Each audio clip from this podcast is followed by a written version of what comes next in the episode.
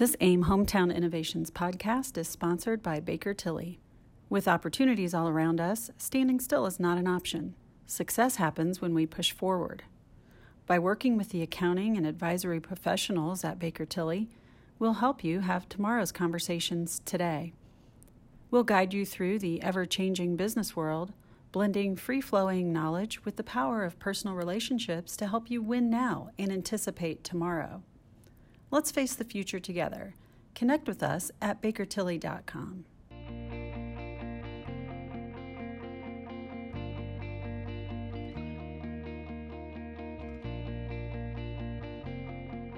This is Matt Greller, CEO of AIM. Welcome to the Hometown Innovations Podcast. Join us as we share ways our municipalities are positioning themselves for the future, thought provoking interviews with state and local leaders, and more. Thanks for listening as we tell the municipal story.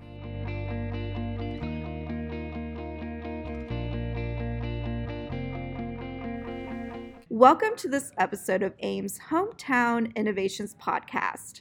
This is Chelsea Schneider with AIM, and today I am in McCordsville with Town Manager Tonya Galbreath. Thank you for being on the podcast. Thanks for having me, Chelsea. Yeah, so McCordsville, such a great town, great quality of life, um, growing. Yes, yeah. really growing. Uh, when I started here just almost 15 years ago, uh, our population was less than 1,200, and now we're about 8,000. So while 8,000 doesn't sound like a really big community, uh, when you think that just 15 years ago it was less than 1,200, that shows the kind of growth that we're getting and a lot of dynamics come into play being a town leader you know kind of overseeing the infrastructure and everything required for it, that growth It's yeah. been great. I mean it's it's got its challenges. We have some traffic challenges with growth. We have to keep up with our infrastructure with growth but we're, we're ready for it and we, we keep keep going with the challenge.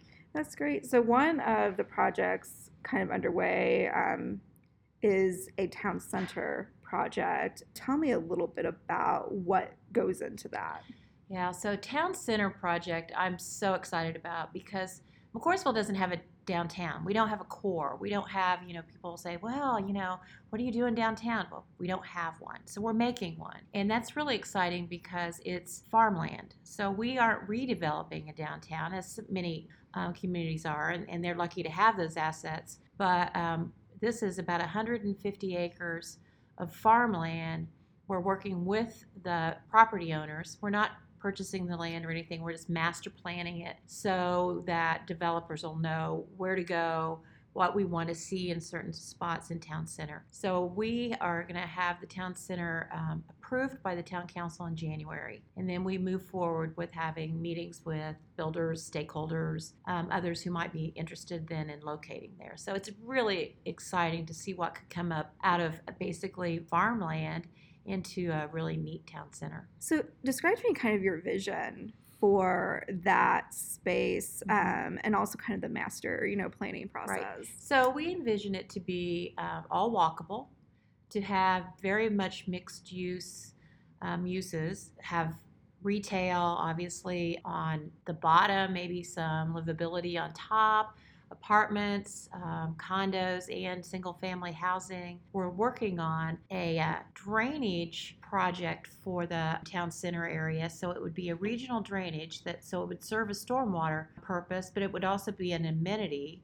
Um, so to serve a couple purposes. So we're real excited about that too. And we also, in it, want to play on some of our history. Um, there are several round barns in the area. We may have a, a feature that doesn't actually look like a round boundary, but might kind of show that history a little bit that we could use as farmers market space or event space. Um, we also, you know, part of the vision is to have a community gathering area. Um, we don't have much of that now where we could have music and, and, and other um, events like that. So it's a it's a real community, whole community vision that um, we're real excited about.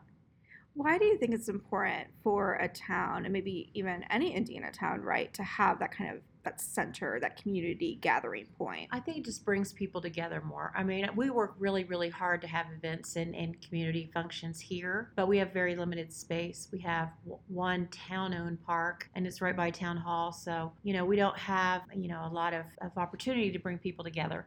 And we think it's really, really important especially when you're a community that borders on Fishers, borders on Indianapolis and Lawrence. Um, so our location and the people who live here are used to having those kind of amenities and gathering spaces and they've moved here and they're like well okay so where where do we go to you know have a coffee shop and you know we don't have that so that's what we're trying to do is to form that within the town center and kind of related a little bit, you all are doing a pedestrian and kind of bike sort of plan. So right. describe to me what that process has been sure. and who you've worked with sure. through that. We got a grant through the uh, Metropolitan Planning Organization, the MPO, um, to do a bike pedestrian plan master plan. We've just wrapped it up, and um, the council will be adopting it this month. What's neat about it is also it, it, it shows you know, what kind of routes we would have through town, as well as how we connect to other areas, how this pedestrian path or bike path might end up connecting to Lawrence and Fort Ben, or how we might be able to connect to Fortville and other places. So it's a comprehensive McCordsville bike ped plan, but it does show connectivity to other areas. And, it, you know, that will be a long term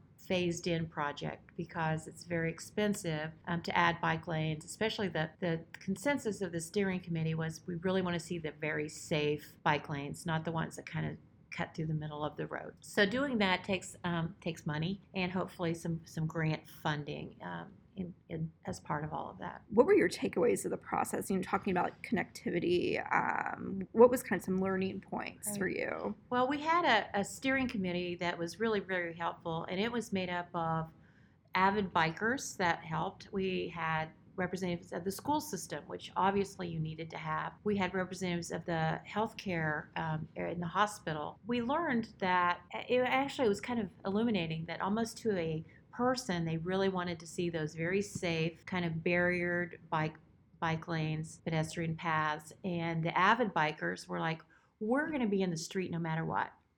You know, you can build these, but we're going to be in the street, and that's where you want us because you don't want us running over people with strollers or the recreational type biker or walker, that type of thing. So I thought that was interesting because I'd never really thought of it that way before. No, that's that's really that is really interesting. Mm-hmm. Um, McCordsville, when you're driving in, your guys' infrastructure looks great. Mm-hmm. So, um, you know, describe to me a little bit about those types of grants that you've all gotten for that. Yeah, we've been really, really lucky. The Community Crossings Grant Program um, that the governor initiated a couple years ago has been very well received in McCordsville. We've been able to do a lot of road construction, road work that we would not have been able to afford before. So each, and I hope I, I don't jinx myself, but yeah, each each time we've applied, we've been lucky to get funding and substantial funding that's helped us do a lot. So that program has been wonderful, and hope to see that continue. Um, we've just recently, uh, in November, applied for two other grants. We applied for Next Level Trails grant, and we uh, applied for um, through INDOT for a um, roundabout project. So we've got those two in. We don't know what what'll come of them, but you know we like to apply for grants because that's you know you just gotta go for everything you can. We're working on a bridge project over the CSX track. Um, we haven't applied for any grant funding yet. We're still working with INDOT on the design and you know there's a lot that goes into it but um, that's one of our biggest focuses because traffic that comes through from Fishers and then all of the housing developments that we're putting in have caused traffic to really really back up on a on a two lane roadway. So we're working on all those traffic issues as well. For maybe a town leader listening to this podcast, you know, McCordsville is doing so much in terms of livability, building kind of an urban core, um, thinking about walkability, you know, pedestrians. What advice would you give them if they're hearing this podcast and thinking, you know, I really need to take on that strategy too? Well, I guess my advice would be not to be afraid to apply for grants, even if you think maybe this isn't the time you're going to get it. We've been turned down many times, and and but we keep putting them in, and we learn each time that we're rejected. Um, you know what makes a better grant application. So you know we just keep going at it and and not letting past rejection of not getting the grant funding really affect us and we've been successful in, in getting getting several of the other ones so i think you need to look too at what what it is it that your residents are are asking for. So we, like most communities, do a, we'll do a citizen survey uh, periodically, and the thing that comes out on top every single time is the biking, walking amenity, um, the connectivity, to be able to just kind of you know, get on your bike or walk. And, and, I'm a walker. I walk to work, which is a wonderful thing, you know, and be able to do that and do that in a safe way and do that with your family. And so that comes out on top almost in every survey. So, you know, just kind of look at what what's out there for us, as I like to say sometimes. And, and some people understand it and some people are too young but i'll say it's like playing sim city in real life because we get to say you know this is a great place for a town center or this may be a good place for a park or you know those kind of things and then analyze it. And with parks we are in the process right now of doing a uh, park evaluation study. So we've hired a consultant who's helping us identify where parks might be sizes what what kind of uses that might lend because we recently adopted a park impact fee. And so we need to kind of look at that as a whole. And with your efforts within McCordsville, you've also led the way in terms like regional collaboration with Cumberland and New Palestine. Um, tell me a little bit about that.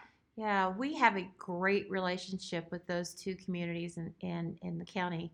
We were stellar finalists last year, but we were not chosen but through that effort, we got the attention of the Urban Land Institute, ULI.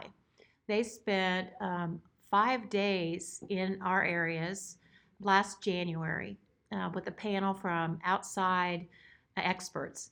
And they always say everybody's an expert if they're from outside. But these were people that were outside of the state who were focused on, and what we're focused on is the Mount Comfort Corridor. So the Mount Comfort Corridor is within Hancock County kind of an extension of what Olio Road is to the north in Fishers. So we're looking at the um, viability of it because we see it as the next, you know, Ronald Reagan Parkway. It's uh, that type of corridor.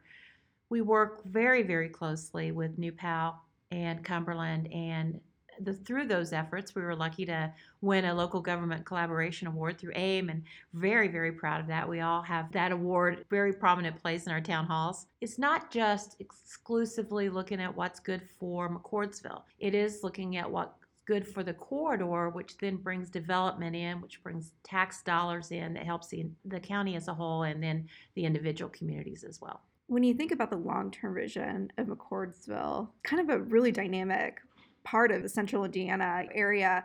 What do you hope for the community from these efforts that you all are doing? And what I hear, and I live here too, is that we want to continue to have the small town feel with the amenities that you can get and do it in a way that that's smart, that doesn't, um, you know, make people they always say, "Oh, you're trying to be name whatever town." Well, we're not. We're trying to be us in a in a smart way, but you're always going to in order to have the amenities that people are asking, you're always going to be similar in some aspects to other communities, right? But you do it your own way and with your own kind of flavor. And, and so that's what we're doing. We we are still surrounded by, by farmland and we love that. We we have a great relationship with the farming community.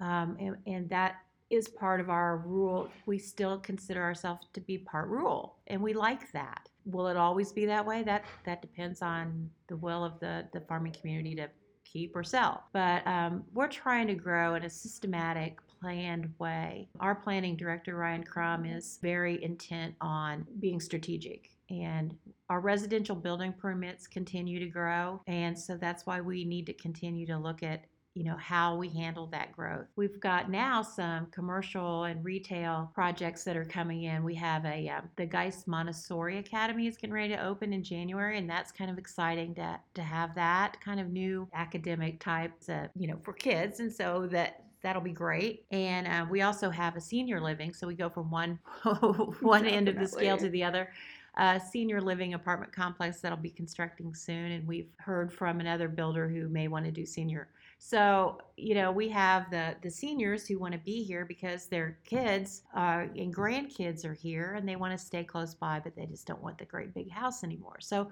we've got the whole continuum, I think, here, and our location makes it, you know, a, a viable place to be. So, there's just a lot of parts to the puzzle, and we just keep trying to put them together and um, do them in the way we hope will work well for the future because it's not just for today. Great. Well, thank you so much, Tonya. I really appreciate Yeah. your time. Thanks, Chelsea. I enjoyed it. This AIM Hometown Innovations podcast was sponsored by Baker Tilly.